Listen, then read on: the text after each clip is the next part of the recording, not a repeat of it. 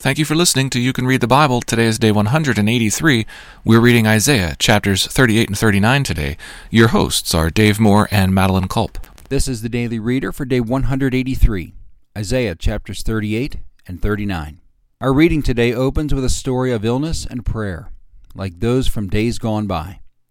It's important to remember that while these great eternal waves pass by, people are giving birth, living, and dying.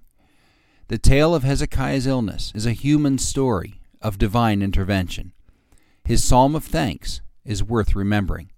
Chapter 39, however, opens with a line that should immediately trigger suspicion. At that time, Merodach Baladan, the son of Baladan, king of Babylon, sent envoys and letters and a present to Hezekiah. You'll remember that Babylon is in the foreground when the Lord promises to put an end to the pomp of the arrogant. Hezekiah receives their envoys. Isaiah is piqued and lets Hezekiah know how this will all end.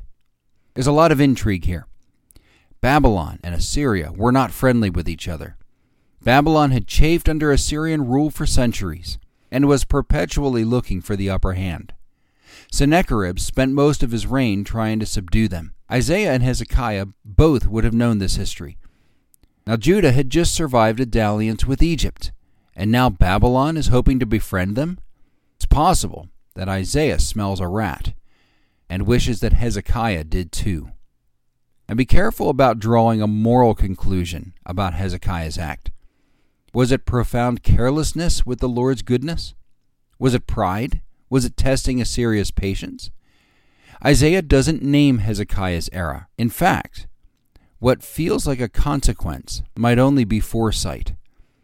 More important to the author is this insight into Hezekiah's thoughts. At least there will be peace and security in my days. Our verse for this week is 1 John 1 9.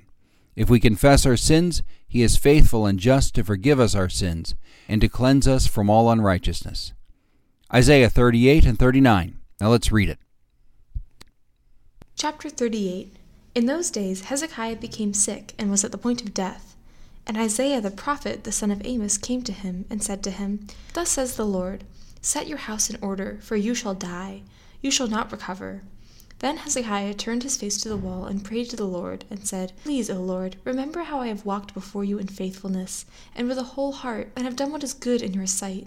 And Hezekiah wept bitterly. Then the word of the Lord came to Isaiah Go and say to Hezekiah, Thus says the Lord, the God of David your father, I have heard your prayer, I have seen your tears. Behold, I will add fifteen years to your life. I will deliver you and this city out of the hand of the king of Assyria, and will defend this city. This shall be the sign to you from the Lord.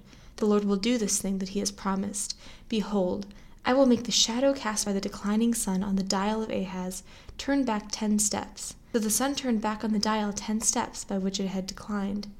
A writing of Hezekiah, king of Judah, after he had been sick and recovered from his sickness. I said, In the middle of my days I must depart. I am consigned to the gates of Sheol for the rest of my years. I said, I shall not see the Lord, the Lord in the land of the living. I shall look on man no more among the inhabitants of the world. My dwelling is plucked up and removed from me. Like a shepherd's tent, a weaver, I have rolled up my life. He cuts me off from the loom. From day to night you bring me to an end. I calmed myself until morning. A lion, he breaks all my bones. From day to night, you bring me to an end. Like a swallow or a crane, I chirp. I moan like a dove. My eyes are weary with looking upward. O Lord, I am oppressed. Be my pledge of safety. What shall I say? For he has spoken to me, and he himself has done it. I walk slowly all my years because of the bitterness of my soul. O Lord, by these things men live, and in these is the life of my spirit. O restore me to health and make me live. Behold, it was for my welfare that I had great bitterness. But in love you have delivered my life from the pit of destruction, for you have cast all my sins behind your back. For Sheol does not thank you, death does not praise you. Those who go down to the pit do not hope for your faithfulness. The living, the living, he thanks you, as I do this day. The Father makes known to the children your faithfulness.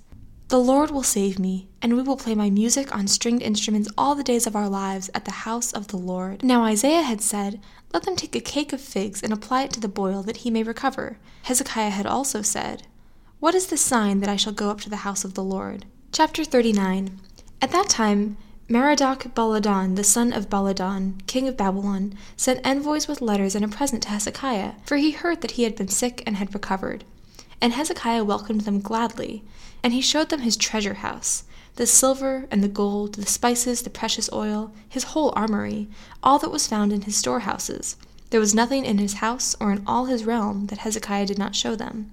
Then Isaiah the prophet came to Hezekiah and said to him, What did these men say? And from where did they come to you?